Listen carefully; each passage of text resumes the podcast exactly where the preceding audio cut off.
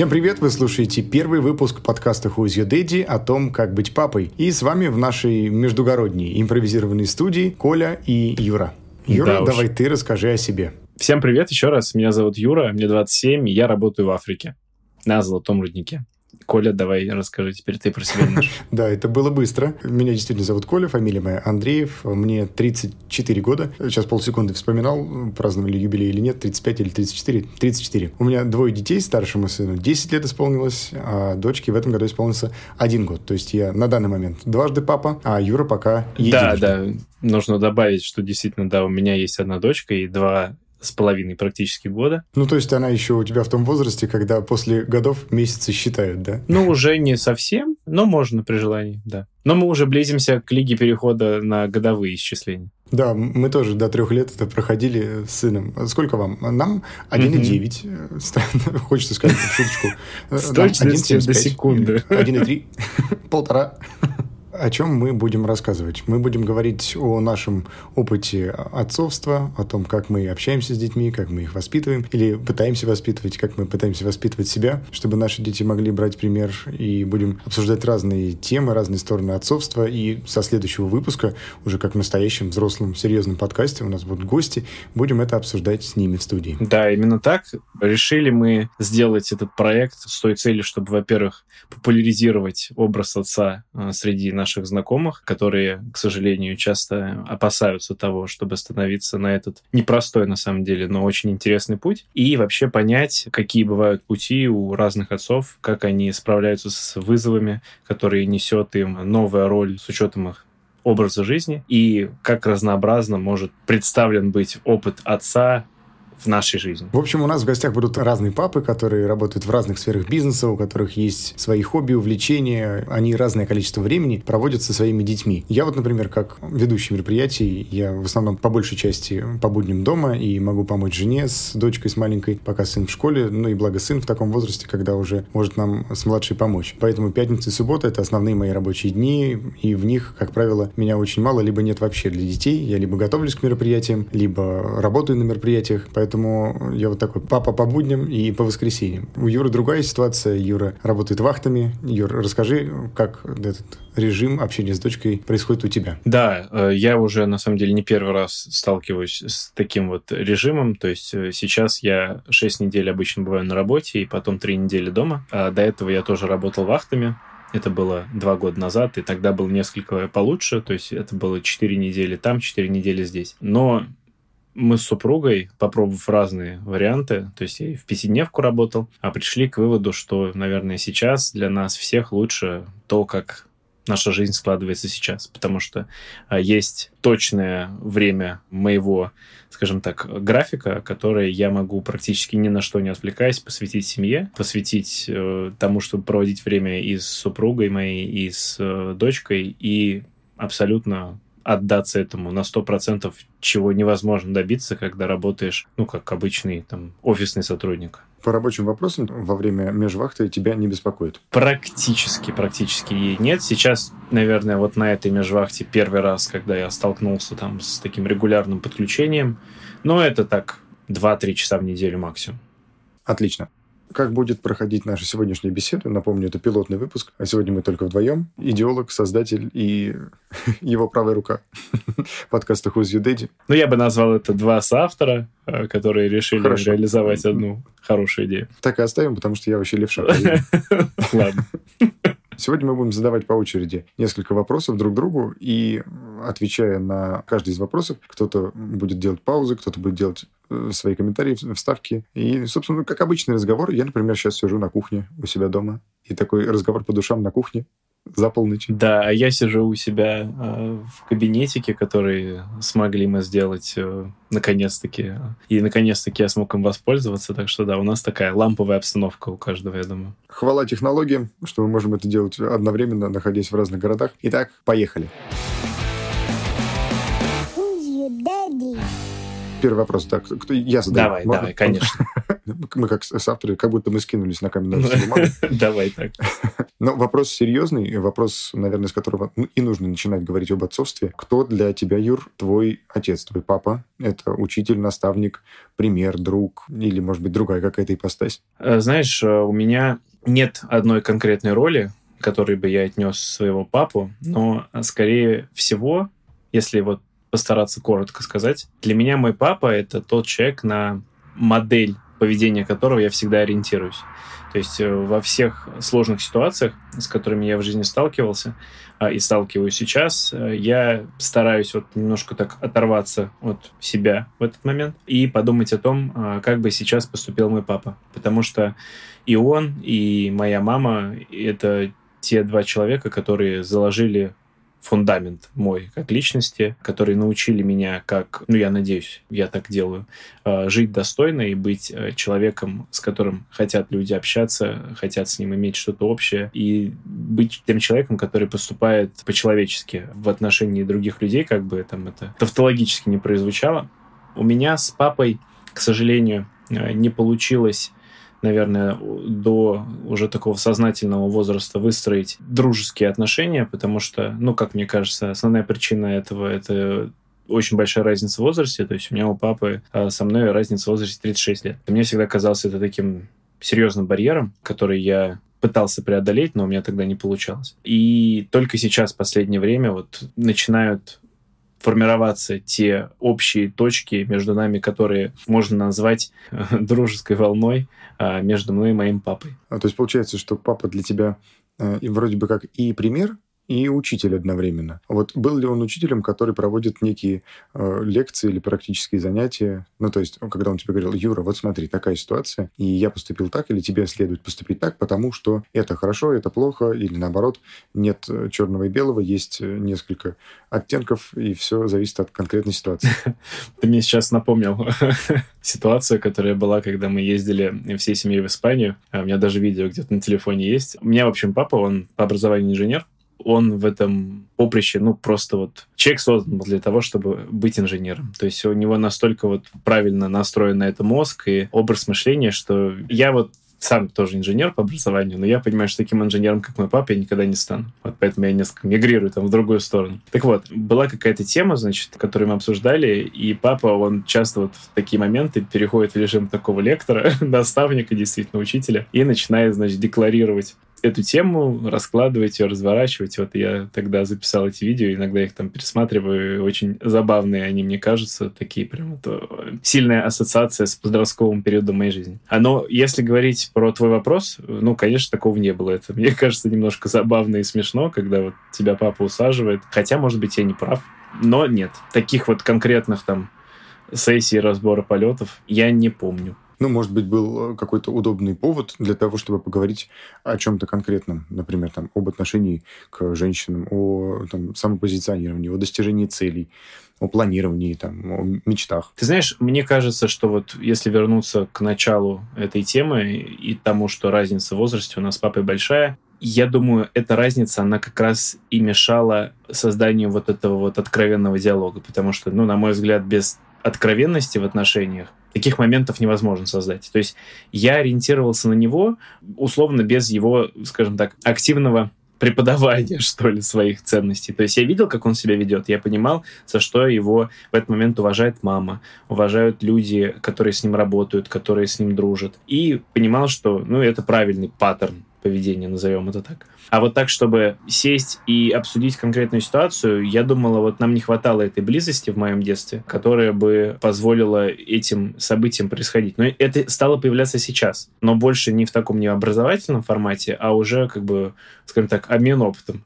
То есть я понимаю, как мой папа себя ведет, делаю наблюдения, имею в то же время понимание того, как его поведение влияло на меня раньше, и какие-то моменты с ним обсуждаю пытаясь понять причину, почему он так себя ведет, и пытаясь это, ну, как-то перенести в свою жизнь. Вот, наверное, сейчас это так происходит. Интересно еще было услышать коротенечко от тебя, нет ли у тебя такого, что ты на одни и те же а, папины действия а, с годами смотришь по-разному. Ну, то есть, когда ты, и ты этим восхищался, потом ты думал, например, что ты тоже так можешь, а потом через еще 10 лет ты бы никогда так не сделал. Да, и ты знаешь, я, к счастью своему, замечаю, что большинство действий вызывают больше уважения с годами, чем разочарование или недоумение. Вот я, например, только недавно понял, к счастью своему, что мой папа — это тот человек, который живет свою жизнь так, как он хочет. И это очень крутое осознание для меня было в том плане, что, а, с одной стороны, это человек, который для меня является своей ролевой моделью, а с другой стороны, он делает так и ведет такой образ жизни, к которому я хочу в итоге прийти. Потому что, ну, я пока еще, к сожалению, вот откровенно себе об этом говоря, не всегда поступаю так, как хочется мне, вот выбирая именно те вещи, которые хочу делать я получается, что ты хочешь прийти к такой же модели поведения, да, как папа. Не жить, как он сейчас живет, а именно что отношение к жизни и такой настрой. Да, ну то есть не все, конечно, перенять, но вот такие вот... Тоже есть вещи, которые я не совсем понимаю, почему мой папа так делает, и есть другие люди, с которыми я знаком, где мне их позиция ближе, но вот в отношении выбора э, увлечений, занятий в жизни, которыми ты занимаешься, он вот действительно э, для меня ориентир, и то, что он для меня ориентир, я понял сравнительно недавно. Родилась у меня шутка а, в процессе, что ты э, говоришь о том, что ты чего-то не понимаешь, да? Давай. Папа, зачем ты коллекционируешь эти виниловые пластинки? Есть же Spotify. А вот 2022 и виниловые пластинки снова в моде. Ну а да. Spotify нет. Нет, ну в этом есть еще и шарм, помимо. Это как старые машины. Наверное. Конечно, да.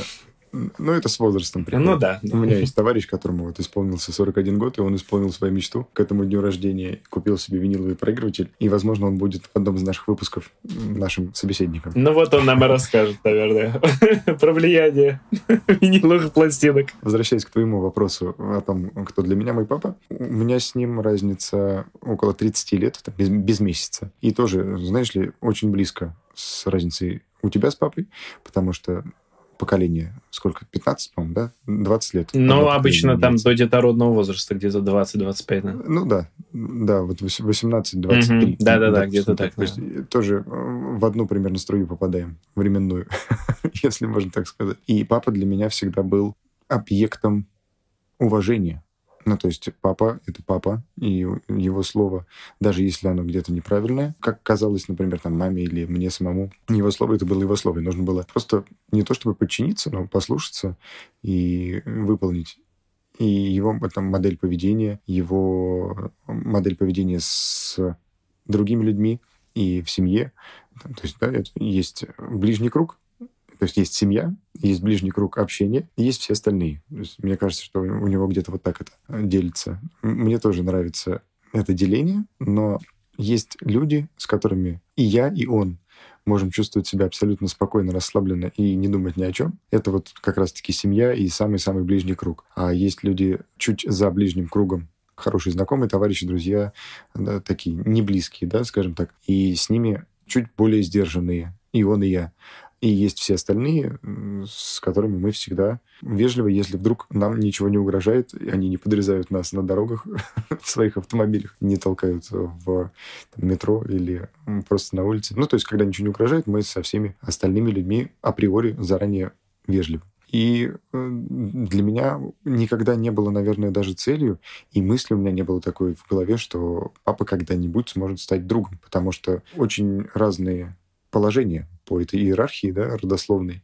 То есть папа и сын. Это не, не как начальник и подчиненный, но просто это как старший и младший. И все равно ты, даже если брать родство кровное, там брат, сестра, да, у меня есть старший брат и младшая сестра, все равно старший брат это не папа. Да? За старшим конечно. братом можно позволить себе чуть больше там что-то обсудить.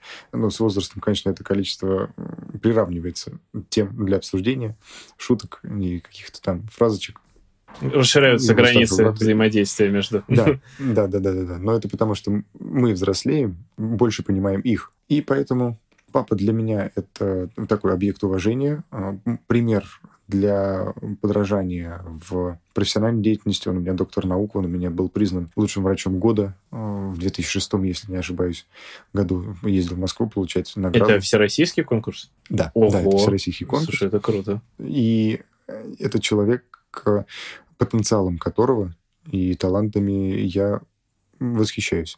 и горжусь. То есть у него есть и в его уже достаточно солидном возрасте, да, ему чуть-чуть за 60, и куча идей для реализации, и в профессиональном плане он потрясающий специалист, у него там очередь из тех, кто хочет получить у него консультацию. Для меня это вот такой вот э, больше пример, э, и учитель как пример да, то есть э, также наблюдательная позиция, как и у тебя получилось.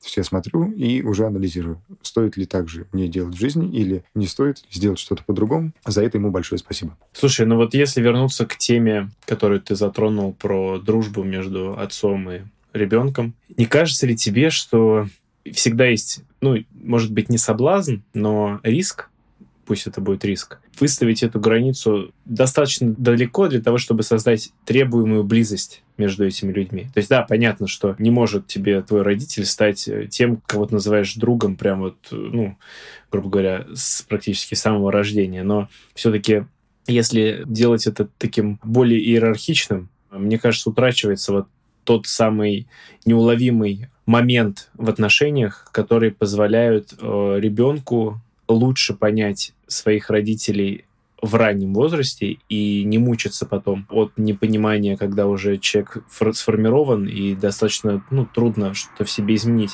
И в то же время родителям понять, э, кто же их ребенок есть на самом деле, в силу того, что просто вот большая откровенность создает больше возможностей для диалога. Вот у тебя не было никогда такого ощущения, что есть вот этот риск потерять правильное положение этой границы со своим папой? Ты знаешь, мне кажется, что это на сто процентов индивидуально. Я не уверен, что каждому ребенку необходимо понимать родителей. Чем раньше, тем лучше. Мне очень нравится, опять же, фраза, которую я услышал от моих родителей. Это не, наверное, не их авторство, тоже они где-то услышали, что взросление человека, э, его отношение к родителям выражается в нескольких стадиях. И там указаны возрастные рамки, то есть с рождения до определенного возраста, там, допустим, до 6 лет. Э, родители боги, потом, значит, с 6 до 10 лет или там до 12, не такие уж они и боги, э, когда сам уже научился что-то делать. Потом там с 12 до 18 лет, да, самый такой переходный возраст, пубертат, подростковость. Ну и дураки же они. Потом, значит, с 18 условно до 25 лет. Не такие уж они дураки и с 25 лет и до конца жизни, какой же я был дурак. Ну, кстати, да, это очень справедливое. Я могу ошибаться в точных цифрах возраста. Ну, суть понятна. Смысл примерно такой, да, как меняется восприятие родителей. И я, если честно, э, на своем примере эту схему ощутил не в полной мере, конечно, да, я никогда не считал своих родителей там, глупыми или дураками, просто иногда действительно возникали моменты непонимания, но это как у всех в юности, когда тебе кажется, что... Море по колено. Ну и да, и море по колено, и тебя не слышит весь мир. Две диаметрально противоположные такие крайности. И сейчас с возрастом, да, какие-то моменты приходят, приходит осознание, понимание, как было им тяжело, не просто, э, грубо говоря, воспитывать в середине 90-х двоих детей, да, чтобы переехать из другого региона и устроить в школу, устроить поступить в университет. Это я там про старшего брата. Ну, то есть это, это все этапы, которые мы проходим сами по жизни. Да, вот, кстати, осознание того, в какой период жили наши родители, и того, а, как условия корректируют и возможности, которые у людей есть, оно тоже вот очень часто ускользает действительно от нашего поколения. И вот сейчас же очень э, стало модно там заниматься э, определением первопричин и пониманием того, откуда значит, растут ноги у того, кто ты такой. И всегда из того, что я слышу вокруг себя и вижу, есть соблазн начать обвинять родителей а, во всех там своих а, проблемах и невзгодах и каких-то заковырках, которые внутри тебя сформировались. А вот так вот, ну, действительно, встав в обувь а, человека, который воспитывает ребенка, ты только тогда можешь понять, э, как даже в хорошие времена бывает тяжело соответствовать той марке родительской, которую ты себе сам поставил. Чего же говорить там о том, как это было раньше когда мы с тобой да, родились и росли. На фоне звучит песня группы Depeche «Try walking in my shoes». Ты говоришь, встав в обувь родительства, у меня сразу заиграло в голове. Да, я с тобой согласен. Кстати, продолжает действительно первый вопрос, который мы обсудили. То есть, понятно, да, мы видим своих родителей определенными личностями в нашей жизни. И у меня к тебе вопрос, а кем ты сам хочешь быть для своих детей? Может быть, для каждого в отдельности, может быть, у тебя какой-то общий образ есть для обоих или следующих. В общем, как ты на этот вопрос для себя отвечаешь? Я заметил э, интересную тенденцию. Я уже говорил, что у меня есть старший брат, у нас с ним разница 9 лет, э, и есть младшая сестра, у нас с ней разница 12 лет. И, как мне кажется, э, каждый из нас по-разному воспринимает нашего общего папу. Он для них другой, нежели для меня. И поэтому, когда ты говоришь, э, ты спросил, для всех детей можешь, будешь ли ты кем-то одним, есть, конечно, банальный ответ такой, да, я хочу быть хорошим папой, но хороший папа это очень, очень и очень многогранное очень общо. Да, очень слишком. Поэтому, наверное, самое главное, что мне хотелось бы показать детям, это что в принципе, в жизни можно заниматься абсолютно любым делом, если ты его любишь. Можно этим делом зарабатывать на жизнь, обеспечивать семью, можно делать что ты хочешь, и хотелось бы быть примером для них отношения к людям. Есть очень хорошие фразы, которые я в разных интерпретациях слышал, и самая, наверное, точная, она на английском языке, и спросили у одного из блогеров, на которого я подписан, как тебе удается быть таким позитивным, таким оптимистичным. И он ответил э, такой фразой «Be the energy you want to see in the world». То есть будь той энергией, которую ты хочешь видеть в мире. И, то есть относись к людям так же, как ты хочешь, чтобы относились к тебе. И это вообще золотое правило. Оно касается практически всех сфер нашей жизни. И мне бы хотелось, чтобы мои дети, глядя на меня, тоже этому правилу последовали. И чтобы это отношение в семье и все остальное, чтобы это было все взаимосвязано. Слушай, э, прям вот меня очень тронуло ассоциация, которая у тебя возникла с этим блогером, потому что для меня, откровенно говоря, важно наверное, в первую очередь, как бы эзотерически это не прозвучало, послать в мир то, что я хочу получить в ответ. И вот этот вот принцип э, отношения к людям э, таким образом, как ты хочешь, чтобы относились к себе, я в своей жизни, не знаю, там, 99% тех поступков, которые совершаю, наверное, тут очень сильно оптимистично завышаю э, эту оценку, стараюсь пропускать через этот фильтр. Тут, наверное, можно без вопроса с твоей стороны перейти к обсуждению того, как я для себя это вижу. Ты как это поддерживаешь? Или конечно, хочешь конечно, отдельно задать вопрос? Кем ты хочешь быть для своих детей? Итак, у вас есть э, четыре варианта ответа. А, но, к сожалению, таких вариантов нет, а, потому что каждый для себя этот выбор делает сам. Ты можешь придумать себе и 6 вариантов, и 10. Да хоть 50.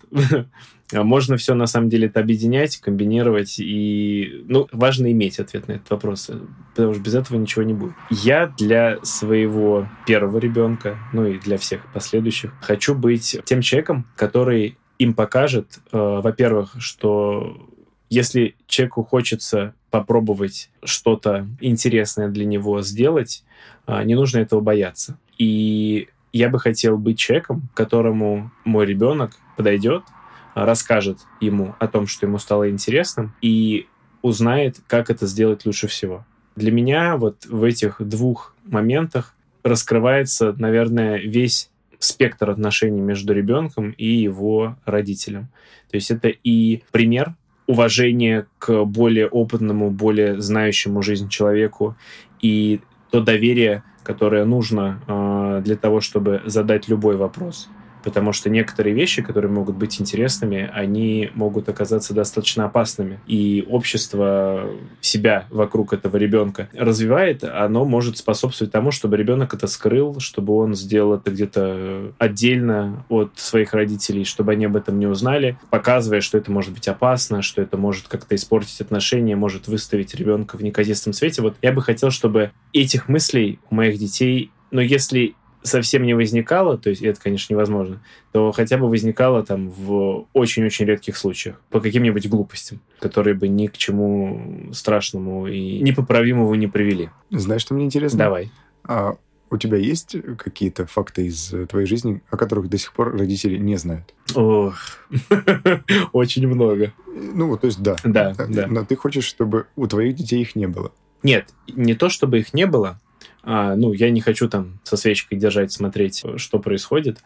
как бы это одна из составляющих жизни. Запретность каких-то моментов, вот связанные с этим, э, атмосфера какого-то риска. Но для меня вот тут, кстати, вот если вернуться немножко к вопросу, который мы обсуждали в начале, и часть вот с границей, где начинается роль родителя и где доверие между ребенком и родителем раскрывается в полной мере, это, наверное, к этому очень сильно относится. То есть я не хочу быть свидетелем всех событий в жизни моих детей, но я хочу понимать, что мой ребенок, если он захочет чего-то нового в своей жизни, он никогда не побоится ко мне обратиться, чтобы узнать моего мнения об этом. И не обязательно, чтобы этот ребенок сделал. Просто мне хотелось знать, что это так, что то доверие, которое между нами, оно позволяет эти вопросы задавать без всякого стеснения. Это круто. Твоя речь сейчас меня натолкнула. Я тоже несколько раз слышал эту фразу, что идеальный ну, не идеальный, а хороший, да, хороший папа. Это если твой ребенок, когда что-то случилось, он не думает, блин, отец меня убьет, а надо позвонить папе. И продолжаю твою тему про какие-то риски, да, про исследование запретного, неизведанного чего-то, то если вдруг что-то пойдет не так, Главное, чтобы был тот самый уровень доверия, о котором ты говоришь, чтобы у ребенка возникло желание позвонить или прийти и спросить, как поступить, что делать, чтобы была возможность помочь. Действительно, если нужна помощь. А если сам справился, то отлично. Это как становление личности. Ты знаешь, мне даже кажется, вот если немножко развить эту тему, это очень оздоровляет э, восприятие э, родителей и детей друг другом. Потому что вот эта вот модель, э, про которую ты чуть раньше сказал, про обожествление родителей, она все-таки, на мой взгляд, не имеет э, в себе э, хорошего какого-то долгосрочного эффекта. Нет, там фишка в том, что с нуля до шести лет родители делают для тебя все, а ты ничего не делаешь, поэтому они кажутся все сильными. Но это, это одна сторона этого. Конечно. Другая сторона этого — это непогрешимость родителей и восприятие их как вот некий абсолют, не способный совершить ошибку. Хотя это неправильно, потому что мы все люди, мы те, кто, грубо говоря, сформирован одинаковым порядком и способен совершать различного рода глупости, оплошности на протяжении всей своей жизни. И это не должно там быть откровением для ребенка. Мне кажется, что кем ты хочешь быть для своего ребенка, очень важно показать ребенку, что ошибаться это нормально что не нужно быть идеалистом, перфекционистом. Конечно, к этому можно и нужно стремиться, но ошибки, они должны быть. Ошибки делают тебя сильнее, ошибки делают тебя мудрее, опытнее и более подкованным более универсальным солдатом в жизни. Поэтому надо показать еще, что ошибки — это нормально. Мне кажется, что итог обсуждения этой темы, он, наверное, у нас сошелся на одном, что мы хотим чтобы наши дети были готовы с нами общаться и не боялись этого. Настолько откровенно, насколько это возможно. Если я тебя правильно понял. Да, абсолютно верно. Где-то общий азимут найден.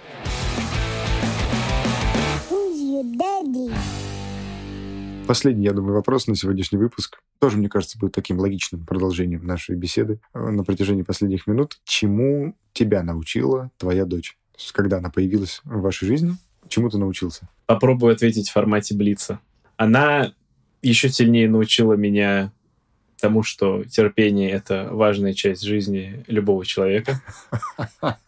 Она научила меня еще более просто смотреть на мир и радоваться тем событиям, которые происходят настолько искренне, насколько это возможно. И она мне показывает, вот я часто слышал от э, своей мамы, то, что когда я был маленьким ребенком, я надеюсь, это сохранилось и сейчас, э, но сложно оценивать себя самостоятельно, что у меня было очень э, мощное логическое обоснование того, что я слышу, вижу, то есть вот такой как бы анал- аналитический ум э, хорошо у меня проявлялся. А есть даже с этим связанная история. Э, мне загадывали загадку, которая звучит так. Висит груша, нельзя скушать. Но ответ у этой загадки, думаю, всем известен. Это лампочка. А когда мне первый раз загадали эту загадку, я ответил, что это отравленная груша.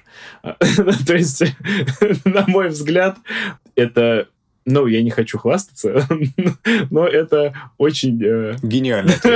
На мой взгляд, это гениально. Ну, это очень э, корректный, понятный и жизненный ответ, э, который, собственно, полностью перестраивает игру этой загадки. И дочь моя Полиночка, она вот часто, особенно сейчас, когда она уже достаточно хорошо научилась говорить, и с каждым днем все более активно там интегрируется в нашу с Марусей жизнь, как э, ее полноценный участник, не так, как это было раньше, что мы там вокруг нее только ходили, бегали, носились, э, там что-то вытереть, где-то дать попить, перевернуть, э, покачать. А когда она уже, ну, как такой маленький взрослый человек, порой она скажет что-то такое, что ты даже вот смотришь, э, думаешь о том, господи, а ты действительно так думал, мыслил, а все вообще-то по-другому. Вот, то есть это такой э, взгляд трезвый на себя со стороны, через глаза ребенка. И на то, что ты делаешь в том числе. Потому что я очень сильно замечаю то, как э, Поля копирует наше с Марусей поведение, и некоторые вещи, которые уже я приметил, они мне действительно не нравятся, и оказывается, я так делаю постоянно. Да, да, да. Я очень часто еще встречаю фразу, сам замечать стал, что мы не любим в людях то, что не любим в себе. И замечаем в них намного ярче, чем в себе. Ну, это та же самая. В чужом глазу соринку видишь, а в своем бревна не замечаешь. Все же это тоже давно известные факты. И вот когда сталкиваешься с этим лично, уже понимаешь, что все не просто так. Николай, а вот что такое ты узнал от своего ребенка? Может быть, у тебя есть какой-то конкретный пример, типа отравленной груши? Нет.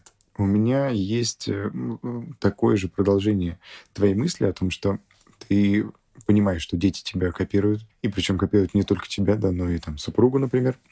Прям вот зеркалятся модели поведения, фразочки или что-то еще. И я понимаю, что когда говорят о том, что нужно воспитывать себя, а не детей, говорят вообще абсолютную правду.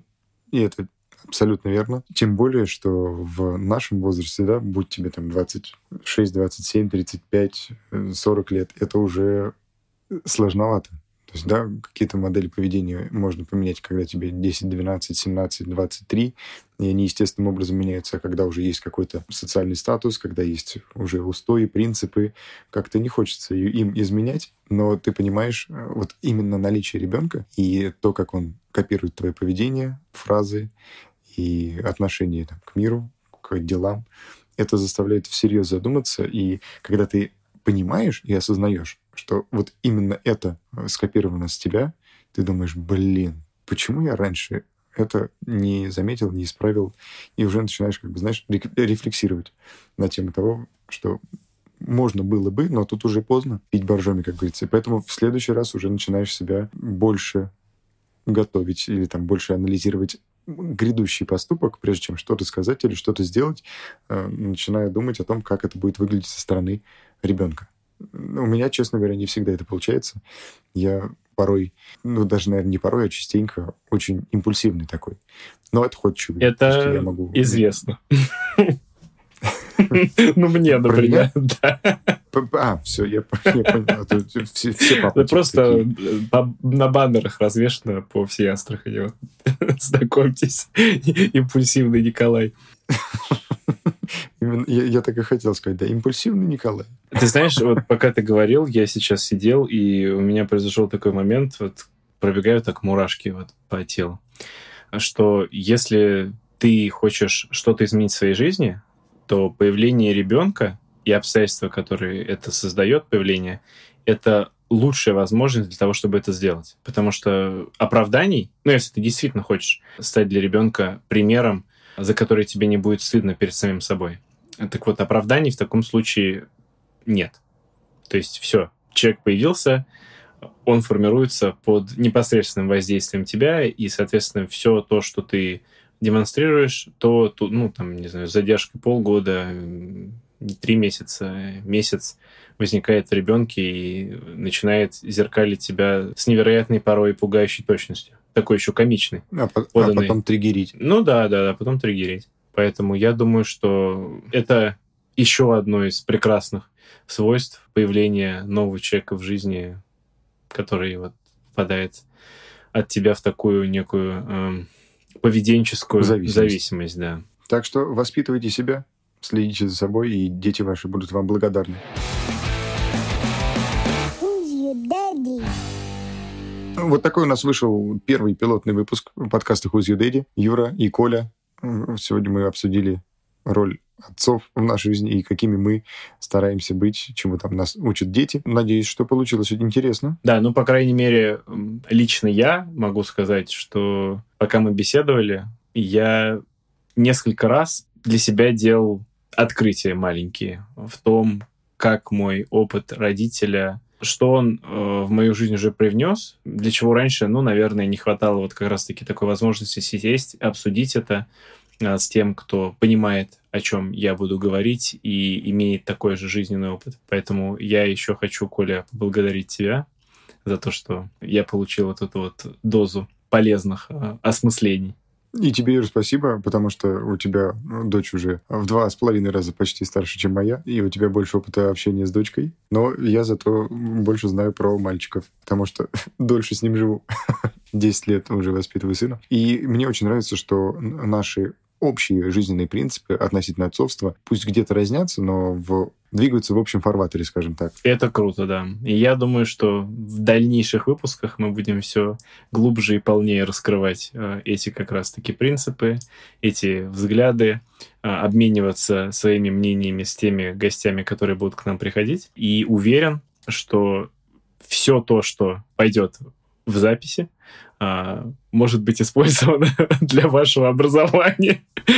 И против нас, нашими детьми. Ну, в первую очередь, чтобы помочь вам а, в этом увлекательном пути а, к тому, чтобы стать офигенным отцом для своих детей. Если у вас есть какие-то вопросы, или вы хотели бы обсудить, или чтобы мы их обсудили, пишите нам где-нибудь в социальных сетях, или с смс-ками, или звоните нам прям, чтобы мы под запись и вашу диктовку записывали. И до встречи в следующем выпуске. Пока-пока. Пока. -пока. Пока.